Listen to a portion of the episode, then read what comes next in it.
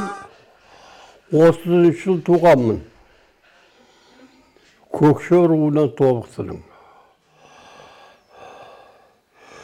енді ел аштан өлді оны білмеймін ал бірақ 32-33 жылдан бастап біле бастадым әкем бұрын кедей болған кейін ауқатты болған содан жиырма бесінші жылы мына мұхтарлар совет үкіметінде жұмыс істеген уақытта суды беріп бір колхозға дей ме артель ғой ол уақыт сөйлеу колхоз демейді артельге үй салғызған бір колхоз шолақ аспе деген өзеннің бойында мына қасқаулаққа барыпсыңдар ғой соны ана көлдің аяғында қасқаулақтан жиырма бес шақырым жерде сол арада алдымен жылқы баққан әкем колхоздың хат танымайды оқымайды содан кейін жетпіс үй болған ағайындардың ортасынан бәрі әкемді сайлап колхозға бастық болған. Өйткені әкем ағайынды бесеу.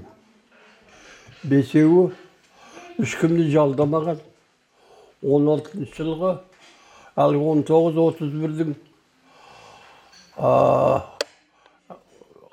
алмаймын әскерге әлгі патшаны бірінші дүниежүзілік соғыста әкем сол петербургқа барып белоруссия барғанда дейді ал балалар солай солай ақымақ николай деуші соныкі рас қой деймін дейді келешек орыс армиясы солдаттары белоруссияда шегінеді әлі шегінетін орыс солдаттарына біз әкеп қойамыз біздің жұмысымыз сол дейді содан ал орыстар пленге алған немістің солдаттары біздің артымызда қарсы ойнап жатады дейді. Жиырма бір. Мен бұл жақта орыс деревняларында помещиктерге жүріп орыс шептеп біліп қартадым дейді. Сонысы ой көйлейші бәлгілерге барып жұмысқа кіргеннен нұрлан басшыдан айтып кетіп қап жиырма бір ойнап енді қайтқанда үш мешок ақшам болды дейді қолым шығатын болды дейді енді семейге келдік байдың балалары бір бір ат повозка әкетіп менің кімім бар дейді үш ұлым қалған төртеу содан ақшам бар он екі бие ұрғаш байтал бір айғыр бір ат сатып алып үйіме барып дейді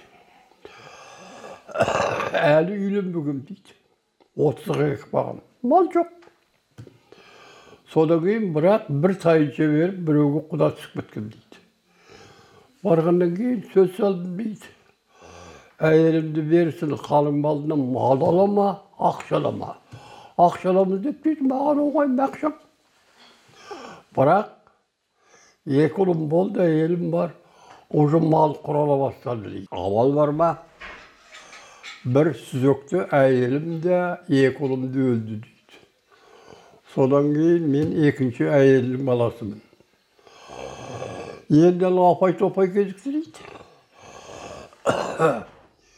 әлгі арада қойым сегіз жүз бас болды бес мен үшеу төрт бесеуімізді қойымыздың саны сегіз жүзге жетті дейді иесімен әкем мына ана мынау ауырда мал өлтірмейтін емсек еді әсіресе жылқыны сонан соң қара жерде ізге қардағдай түседі әлгі ағайындардың жылқысы малын ұрлайды маған келеді меліс араласып қалған талайының малын сойғал жатқан жерден құтқарып ізімен барып дейді содан елге беделді болдым дейді енді менің сегіз жүз қойымды санап алып өзімді әкеліп жапты дейді жер аудармақ содан алғашқыда емес кейіннен халықпен санасатындай болған бір қажының баласымен екеуміз тәтеміздер болды мені жер аудармақ содан соң бір шаруа отырып маған жазығы не деді дейді жазығы қойы бар пәлен бермеймін деді ме мал жоқ. Ала бер деді. Кісі жалдап па? Жоқ. А ендеше енді кісі жалдамаса өз малын өзі күтсе қалай соттайсың?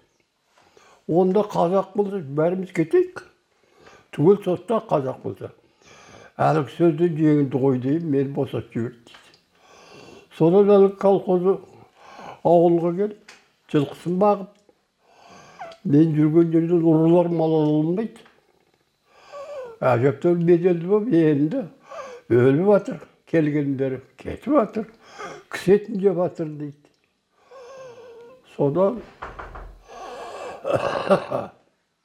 мені бригадир сайлады дейді содан райком секретарь сайлап кетті өңкей аш таңертең оятасың тамақ жоқ үш не кішкентай мынандай соныменен беретін тамағы үш тостаған тару еді дейді а менде үш түйе бар ағайын бесеумізде жеті құлынды бие бар бес алты жылқымыз бар дейді содан түйенің сүті биенің сүті оны өлтіре ме дейді келген райкомы барлығы біздің үйден тамақтанады дейді өздері тамағын алып жүреді райком секретарлары дейді қойшы сен беделім көтеріп мені колхоздың бастығы сайлады дейді одан кейін ауыл совет болдым дейді бес жыл осы төрт колхозға содан отыз жеті отыз сегіз мен уже бірінші классқа бардым отыз жетінші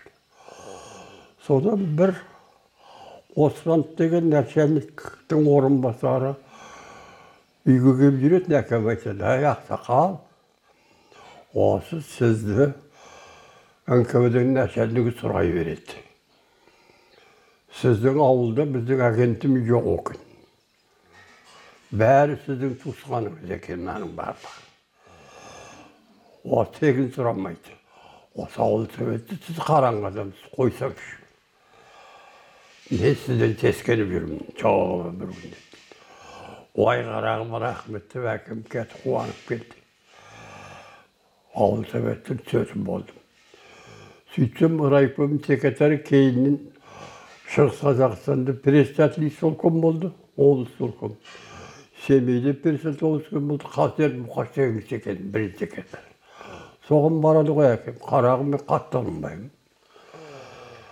босат мені соны әлгі кісі босатып қуанып келді колхозшы болды әкем үшін қара жұмыс тұрмайды халық сыйлайды.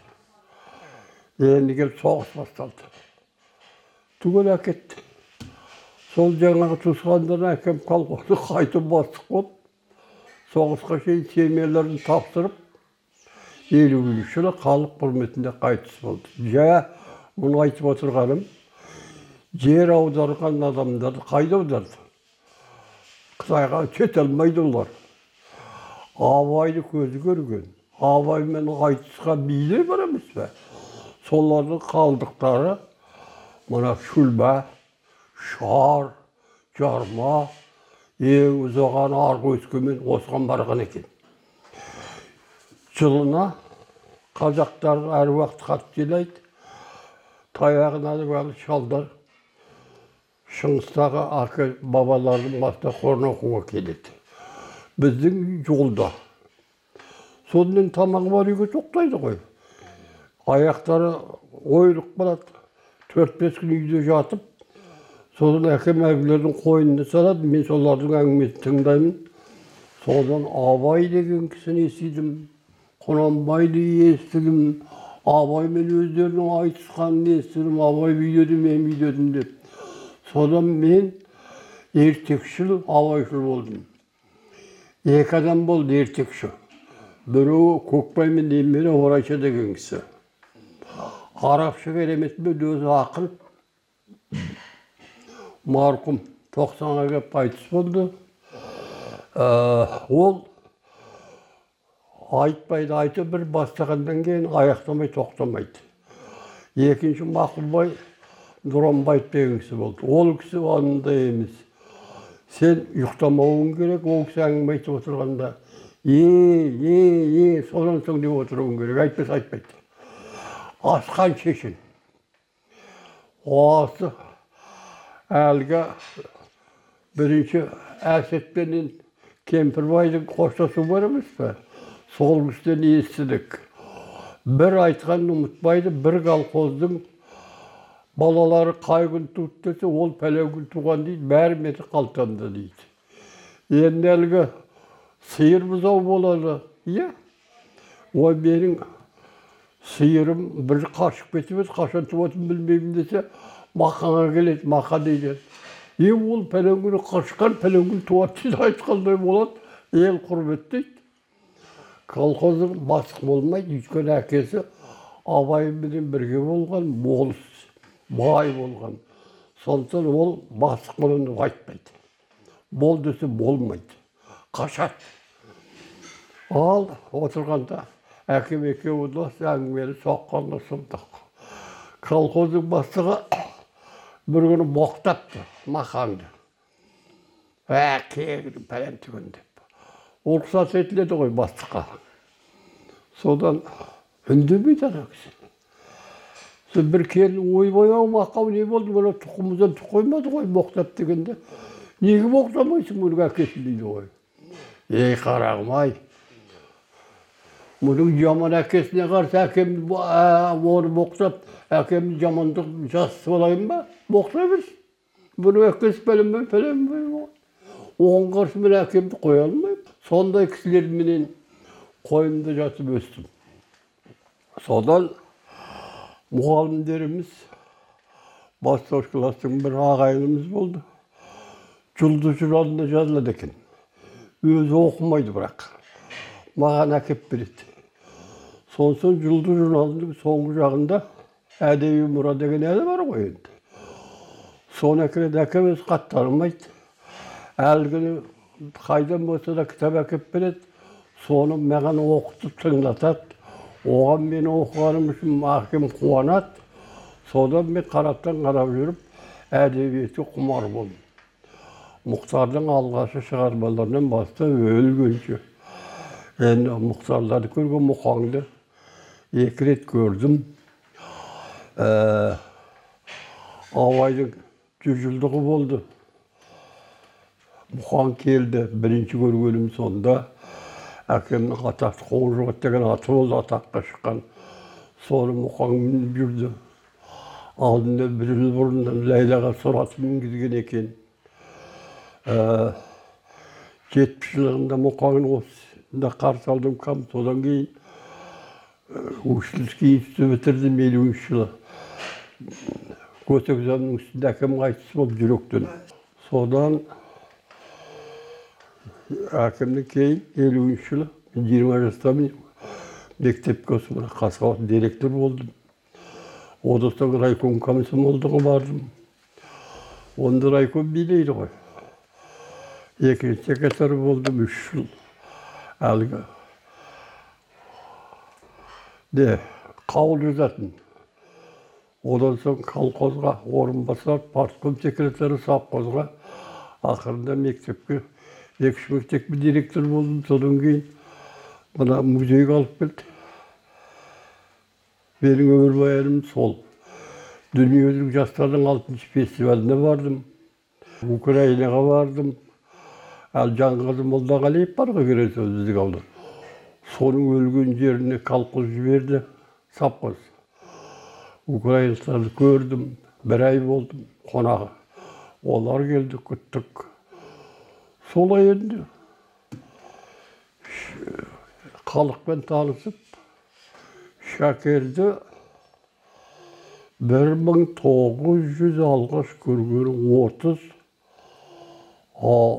отыз жеті сабаққа барғам жоқ содан бір шындық деген қатын болатын әке күйеуі әкеммен құрдас әлгінің баласы бар мектепте мұғалім сол үйге шәкер келді мен шәкерді білмеймін ғой біздің үйде әкем кейде бес кейде жеті бие байлайды қымыз енді содан колхозшылар жұмыс істейді түскі перерывта әлгі бір сарық келіп содан шәкер шәкер дейді өлеңді соғады өлеңі қозы көрші баян сұлу сондан есімде қалғаны мен жаңағы айтып отырған өлеңдерді жаттамаймын. Ондай әдетім жоқ.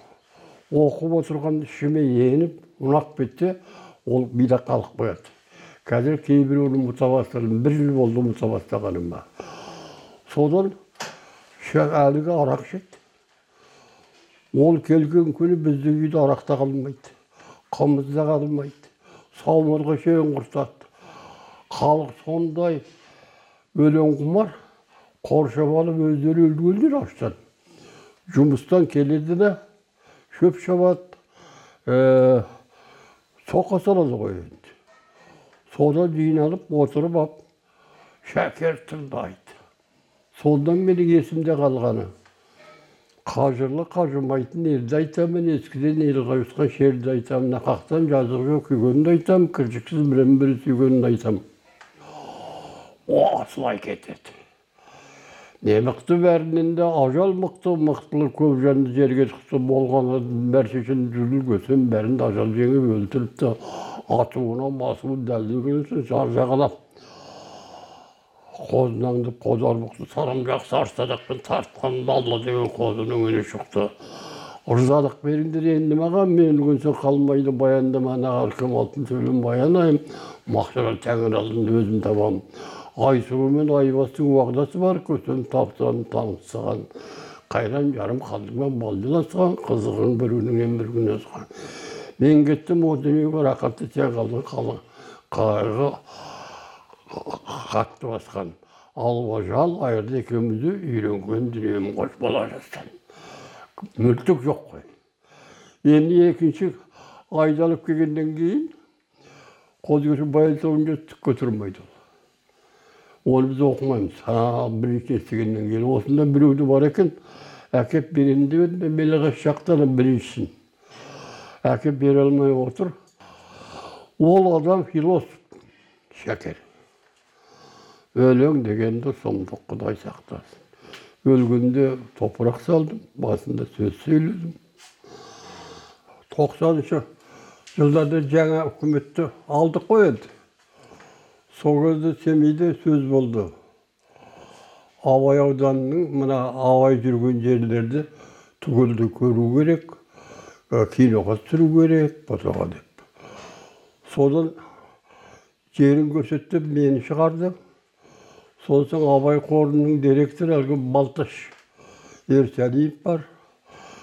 Бір мәшине жалдап ол ғабиде мұстафиннің ұлы қайрат деген екен москвич содан тағы бір екі болды мен саржалдың жерін жөнді білмейтінмін содан білетін біреу тауып алып саржал алашорданың ұй- ұйымдасқан жері ал алашорданың талай мүшесін көріп әңгімелестім мен ондағы шалдарменен соны көріп содан кейін бүкіл жайлауды аралап абайдың алған көшбикесін көріп мен бұрын көрмегем ал не бойынша сөз бойынша бәрі жатқан дем содан бензин жоқ как раз бензин аштығы бар шәкерді қоса киноға түсіруіміз керек мен совхоздың директорына бензин аламын деп кіріп кеттім мыналарды жіберіп бензиннің қағазын алып келсем шәкер далаға киноға түсіріп жатыр ассалаумағалейкум деп едім уағалейкум ассалам деп қолын алып едім қолын алып игешілеп итеріп тастады содан шу ете түсті ойбай бекер ағаны неге үйтесің бұл бекер аға кім бұл исабаев бекен береке қолын қолын алды да жүрейді деді үйіне алып келді сана сана әйелі бәйбішесі өліп қалыпты оу қанша арақ бар осы үйде үш бөтелке арақ бар сенің әкеңнің дәм қарызы бар еді ет бар ма бар ас содан төреге бардық сендер мен ішпеймін дедім шәкерді көргеннен кейін бұл неге өйтеді деп содан оңаша үйге екеуміз кеттік бес сағат әңгімелестік ол айтады сен сөз білесің дейді сен қайдан үйрендің ал сен білсең пәлен пәлен деген осыны айтар қарай мен айтам ғой енді білгенімді бейшара бейшара деп өзіңді мазақ қылады ойбой байқаса оны сен пәленнен оқысың ғой иә иә ал оның ар жағында мынау бар ғой деп шу дейді де кетеді ылғи бізге бір екі үнін береді екен ғой мұхтар байқыз ар жағын айтпайды соны өзімді мүсіркейді әрі білмейтін кісі ашуланатындай сонымен шәкерменен бес сағат әңгімелесу бақытына ие болдым абай ағаның арқасында енді өттігі хабарлағанда барып ә, сұмдық әкесін боқтайды деп қутеп отыр өлме жүрме абайдың несі бар екен деп шәкердің туысқаны серғазының баласы нұр абылғазы нұрғазы деген нұрғазы деген ойыс мақау адам оның ұрғанына кісі өліп кету керек екен тек абай қалды дейді абайдың басына мынада қан ағады ғой алғаш қан көргенде киношыларға өзім әкеңсі кейін абайдың қанына немене оны көрсетпей ақ қоюға болмаса деп оқысам сөйтсем ол шын екен абай құлап түскен ғой жігітек абай ешкімге арыз берген жоқ қазір өтірік айтып жүр арыз бермеген ол айтқан біз мен атқа мінген кезде жігітек ана бөжейлер бейсенбілер бізбен терезесі тең еді туысқан әкем бар қажы құнанбай мен бар жігітекті түгел төмендеттік бір айдасқан он жеті кісі айдатып жіберген он жеті адам жесір қалды. Ал ол кезде қазақтың билігі бар ғой. Он жеті адамға енді айыбын салсын өйтсін бүйтсін. Ал түрмеге де сосын үш ақ адам қайтты. Біреуі базаралы біреуі әділхан тағы біреуі бар. Ананың бәрі шурақ қалды ғой. Әлгі бір жантар айтысында антоғын аты құрсын абай деген жыл атты ағайын талай деген болғанда қасиетті жақсы қасқырзай өз күшін қалай жеген деген осыны айтып тұр абай мен кінәлімін деген. Мынау абай осыған кінәлімін деп өмірі мойындап кеткен. Құнанбайдың қолына келіп тұр ғой қалай айып аламын десе де көппесі жылқысы ұрлады сойып алды болды. Шәкерім тәңірбергенге таман ойысқан тәңірбергеннің баласы әзімбай деген жалғыз ғой. Бір мың тоғыз жүзінші жылы өлген. Ақылбаймен құрдас. Мына абайдың қолында еркежанның үйінде абай өлгенде соның жылқысын баққан кісінің кемпірі майра деген менің кемпірім де сонымен әңгімелесіп көп сұрадым сонда бүкіл ырғызбай бірінші құнанбайдан қорқады дейді екінші әзімбайдан қорқады көрдің ба ол ана абайды толық қолдап кетуге. Иә? Әзімбайдан қорқады әзімбай шау болады міне мынаны айтады ана кемпір. Абай ә, еркежанды оспанның інісіне аламын деген жоқ. Бірақ кім әзімбайға әзімбай мен ақылбай екеуі құрдас. Иә? Содан кімнің әзімбайдың бір жүйрік аты болады. Соны сұрайды бермейді. Содан оспан өлгеннен кейін үш жылдан кейін қыстың басында ма ортасында. Ақылбай әзімбайдың ауылына келеді. Содан кейін баяғы атты сұрай бастайды ғой енді. Әй берейін сен бірақ айтқаныңды орында орындаймын ендеше сен қажының баласысың нұрғаным асырап алған ғой құнанбайдың баласы есептелген ақылбай ал енді сенің жесірің үш жыл болды еркежан ертең өзі бала жоқ бала таппаған адам біреумен кетеді ғой сен сандалып жүрсің одан да жесіріңді алмайсың ба дейді ойбай қалай айтамын дейді айтайық содан ана қорамжан қатпа деген жігітектің кемпірі мағрипа деген. Әлгі кісіге айтады.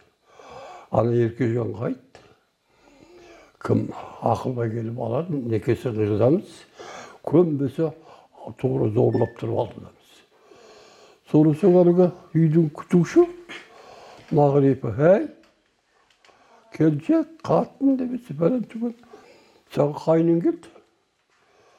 Дейді неге дейді саған осылай сөз жіберді үй деп кетіп қалады үш рет айтсаң тұра қалады әй сен қайталап айтсаң не айтшы жөн деп осылай әзімбай сөз салыпты ақылбай келіп көнбесе зорлап алғызамыз депті содан кейін еркежанның қолында бір видебайда бір бауыры бар екен әлгіден еркежан қатты жазып жазады да қазіргі анау қоңырәулиенің қасындағы ысқақ деген бір басшылары болған қажы соның атына қатты жібереді мені зорлап өстіп тигізген жатыр ақылбайға деп соң декабрь айының шеттейді кемпір айтады әлгі жиырма кісі келді дейді еркежанның енді абай ақшоқыда абайға жібереді арасында жиырма ақ шақырым деп абай таң қалып таусылмай мұндай шұғыл келетін тасболаттардың ше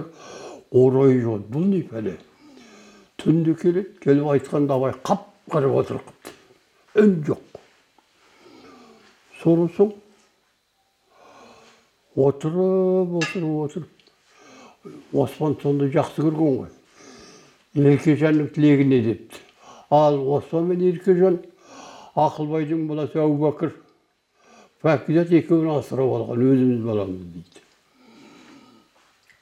мен ешкімге байға тимеймін шаңырақтарын да алмаймын енді кенженің шаңырағы ғой құнанбайдың үйінің мал да алмаймын тек өзіме бостандық берсін екі баламның бауырыма салсын басыма бір қар үй берсін күн көресің ана мал берсе болды көшіп кетемін дейді соң қой енді абайға айтпай алып кете аламыз ба сені деп төркүл абайға жібереді абай әлгі айтады абай тағы ойланып отырып еркежан тілегі берілсін депті сол өкіртіра еркежанның әлгі төркіндері ол не дегенің шаңырақты қалай алып кетеміз бүкіл соғыстың алдында деп абайды екі күннен кейін ал қарындастарының қойнына салыпты енді екі жақ араз болды дейді кемпір айтады ә, содан тәкежанға сөз жоқ. Тәкежанның алдында сөз сөйлеген оған тимейді қайнағасы негізі жоқ тәкежандікі содан шығып жайлауға барғаннан кейін абай еркежанның қолында бір уақытта көп кісі келе жатыр деп қараса көп кісі келе жатыр. Көп кісінің осынша келетін орайы жоқ еді кім екен деді біреу айтады бай деп тәкежан. А дейді. Еркежанды ай еркежан. Мінез жаман еді тәкежанның. Басқа үйге бара тұршы депті. Менің астыма кісен салыңдар да көлеңке отырғызыңдар сол қырық шақты кісі келіпті. Келіп аттан соң абай көлеңкеде отыр әлгі осы үйдің берекелі бәйбішесі қайда депті ол екі ортада әйел шаруасыменен ана кете алмай қалыпты алыста деп ойлап абай шидің ішіне тығылып отырыпты еркежанды содан ол кісі пәленбай ауылға сыбақ алып кетіп еді үлкен ақсақал болады ғой енді депті содан шақыршы жылқышын деп бәшей деген кісі бөкенші бәшейді көрдім ау деймін содан шақыртты асау торы айғырдың үйірінде неше жылқы бар жетпіс жылқы бар деді ағыт депті абай отыр дейді соны ағытыпты санап жіберсе жетіп жүр екен әкеңнің аузы үстіген өз жылқымды өзіңнен неге жасырасың деп түк жазығы жоқ жетіп жүр болды ғой жылқышыны толық таяқпен бастап беріп беріп жібергенде қан аққан ғой сол анау жылаппен жазығы жоқ абайдың дауысы шығыпты көлеңкеде отырған сыйлықса кімнің аяғы сынса кімнің таяғы құдай тәкежан қылып жаратқан көлеміндегі баяқ деп сол бетіп жетпіс жылқыны алып тәкежан кеткен осының бәрінде шәкерімнің әкесі құдай берді ғой енді шәкерім астыртын абайды да қорғамайды ананы да қолдамайды екі түрлі саясат қолданды деп есептейді мысалы үшін бағана айтып отырған мақұлбай деген кісі тәкежанның міне жаңағы кімге шәкерімнен бірнеше қат апарғанын айтады абай оны білмейді сондықтан кім мұхтар біліп отыр оның бәрін екі түрлі саясат қолданғанын енді бірінші шәкерім өлең жазады өлең сөздің патшасы сөз сарасы қиыннан қиыстырар ердіні тілге жеңіл жүрекке жылытып тектегі жұмыр келсе айналасы бөтен сөзбен былғанса сөз арасы ол ақынның білімсіз бейшарасы шортанбай дулатқанын бұқар жырау өлеңі бір жамау бір құрау әттең дүние сөз аныр кісі болса жерде көрініп тұр осы өлеңнің соңында сөз жаздым әзірет әлі айдаһарсыз. Мұнда жоқ алтын иек сарала қыз. Кәрілікті жамандап өлім тілеп болсын деген жерім жоқ жігіт арсыз. Өлеңі бар өнерлі інім сізге. Жалынам мұндай сөз айтпа өзге өзге түгіл өзіңе өзің түгіл өзіңе пайдасы жоқ екі сөзің қор болып кетер сізге содан кейін шәкерімді ал шәкерім өлең бар ғой алпыстан бармаңдар қапыда шалып қалмаңдар алланың берген жасында шектеу қойдың деп кінәлайды шәкерім содан кейін өлеңнің бәрін оған шейін шығарған өртеп жіберді деген сөз бар бірақ абай ұрысып қайтадан жазғызыпты кейбіреуін ұмыттым депті дейді шәкерім шәкерім өзі не кедей әрі енді әкесі ерте өліп қалды сондықтан жалтаңдай беретін болса керек сондықтан астыртын жүргізген кейбір мәселені абайға ашық керек мысалы үшін мен арман қыламын шіркін ай абайды совет үкіметіне берсе абайға не етер кім мержақып дулатов мержақып дулатов жидебайға келіп жидебайдан көкбай ақын абайдың шәкірті өлең жібереді ертеде бошқа деген ел болыпты мекені тұңғыш дейтін жері болыпты құдайдың өзі молда үйін көрген сол жерде бозбай дейтін ері болыпты бозекең талаптанып атқа мінген жақтының жолдас болып қасын ерген талаптанып қасын ерген сауабын екі дүние алмақ үшін еліне мешіт мектеп салып берген еліне мешіт мектеп салған бозбай уағыздап шариғаттан кеңес қозғай мешітке сипай кеткен тақуалар бәйгеде одан бұрын ешкім озбай сонымен біраз заман өткен дейді атанған бозбайымыз көптен дейді құдайдың мына ғана құдіретін сол бозбай абыройын төккен дейді өзіне мешке атақ ілініпті бұл хабарымызға тегіс білініпті апырмай мешкелікте өнер екен ел жеуге қасқыр бозбай шебер екен нашарға болысатын большевиктің өкіметі бұл сізге не дер екен дейді развед сөз ғой бұл енді содан жидебайдан біреу әкеп береді. Көкбайға көкбай өлеңді қайта жауап қайтарып жатады бірақ інісі былайша айтады. Қап деді дейді. Мен абайдың әлгі ақылбайдың баласы оспан асырап алған әбубәкір өлеңін деп қалдым егер мержақып болғанда қайтып басқаша жазар едім деп айтты дейді. Содан көкбай айтады сыртымнан біреу мені жамандаған әйтеуір сөз ретін таба алмаған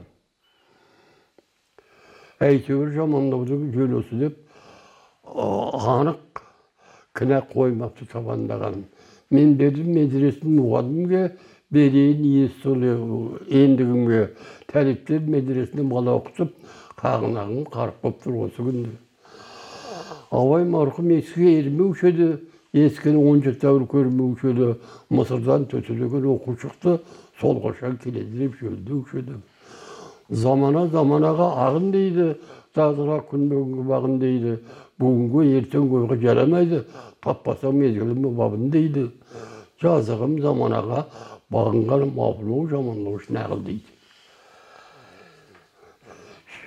кім нер жақ қайта жауап қайырады уа көке мен жаспын ғой дейді қателесіп кешіріңіз деп сонымен бұл қайтарады енді біз оқытқанда кінәлады большевиктік партия лениннің марксі изімі тұр мысырдан келеді деп шөлдеуді деп жазған бұл көкбайдың кемшілігі біліп бұршылдақ сөзі қарашы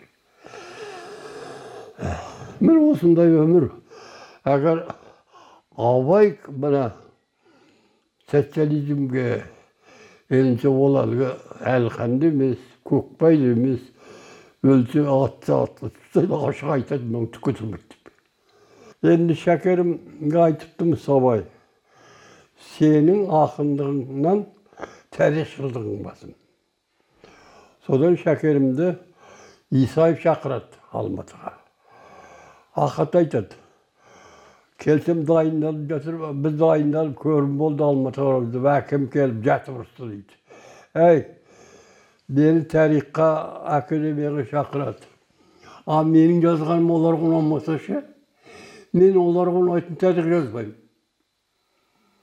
сонда да қалмайсыңдар ақымақсыздар шәкерімнің сөзі бір ит кетсе бір ит келеді дейді ақат енді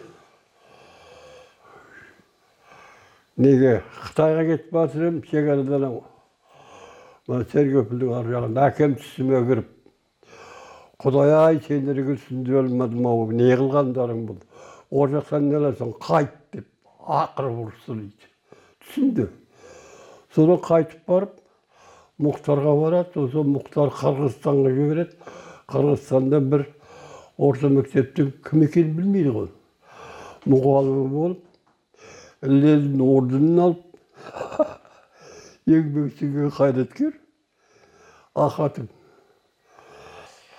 мен бір кемпіріммен көрші болдым. Ой қарқаралының ағайынды. Бара бер сонда әлгі от жағып отырып ой өлең соғуда мен қасында тұрамын сабақтан келгеннен кейін мұхаммед пайғамбар хазіреті ғали мәди. Осылар сол көп біледі көп біледі кім деген қабірде жатып атандым жақып баба қандайымнан сөйледім көзі өсіп таңдайымнан ей ғали менің күшім артық емес осылай керемет еді түгел ақын ғой мына арабтар ақын ғой арабтар мына біздің ақындар айтсын сол арабтан келді деп айтады әлгі турағұлдың қызы мәкен соңғы рет келді жылап жылап кеткен оразбайдың сәне қасына күйеуге шыққан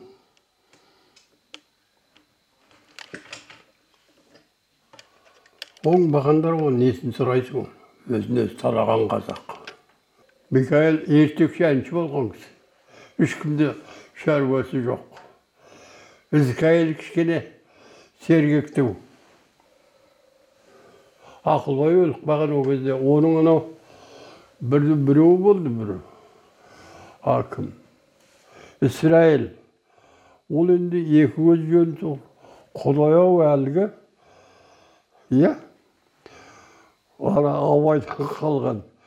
Біреу бір домбыра бір күйді тартып жіберсе өзіне қайта тартып береді. Қартайып өлді екі қызы болды. Ұл жоқ. Ақылбай ол да әлгі ақылбайға жазған абайдың өлеңі болған атына көзі қонып алдын алған еркес деген. Сонда әлгі кінәлайды ғой енді. Сол ақылбай кім? Мұхтар әуезов елу төрт па? Иә. Бір күні домбыра тартып отырса ақылбайдың әні оралады. Өзі айтады. Бұрын жас кезімде айтып жүрген ән ұмытып кеткем әке домбыраға не кетті дейді содан жүсіпбек шақырдым дейді жүсіпбек келіп екі рет тарттым екі рет тарттым әнді салып берді дейді одан кейін күләш шақырдым дейді күләш бір айтқаннан қағып алып домбыраны бір рет айттым саңқылдап жүдетте кетті дейді ана мағауия тоқал алады дейді мына шардың ар жағынан матайдан соған барам дейді да әлмағамбет әншісі әлгіні ақылбайға жібереді әй біз бәріміз барамыз сонда той болады тойда сақы жамал деген тоқалын аламын деп сонда енді жаңа ән апарайық бұл жақтың әнін олар біледі деп содан кешке ақылбай тұрады ақылбай адам жалқау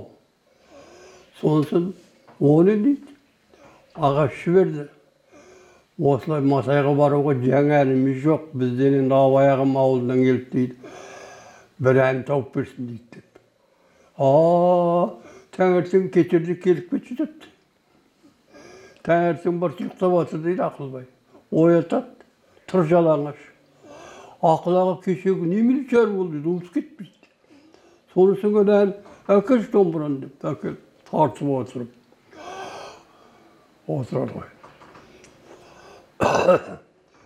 бір ән тауып әлекке ау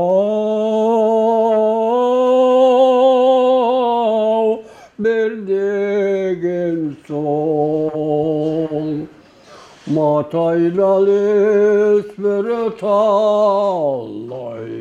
соң матайлалес бір талай жер дегені соңай он минутта ойымай ау осы ән түсті апаш құпаш қолымды сермегені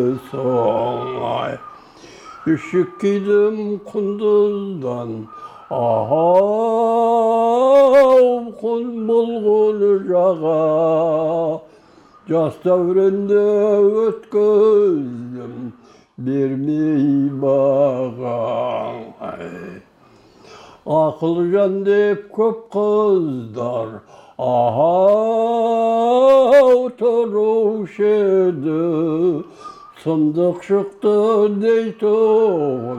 ау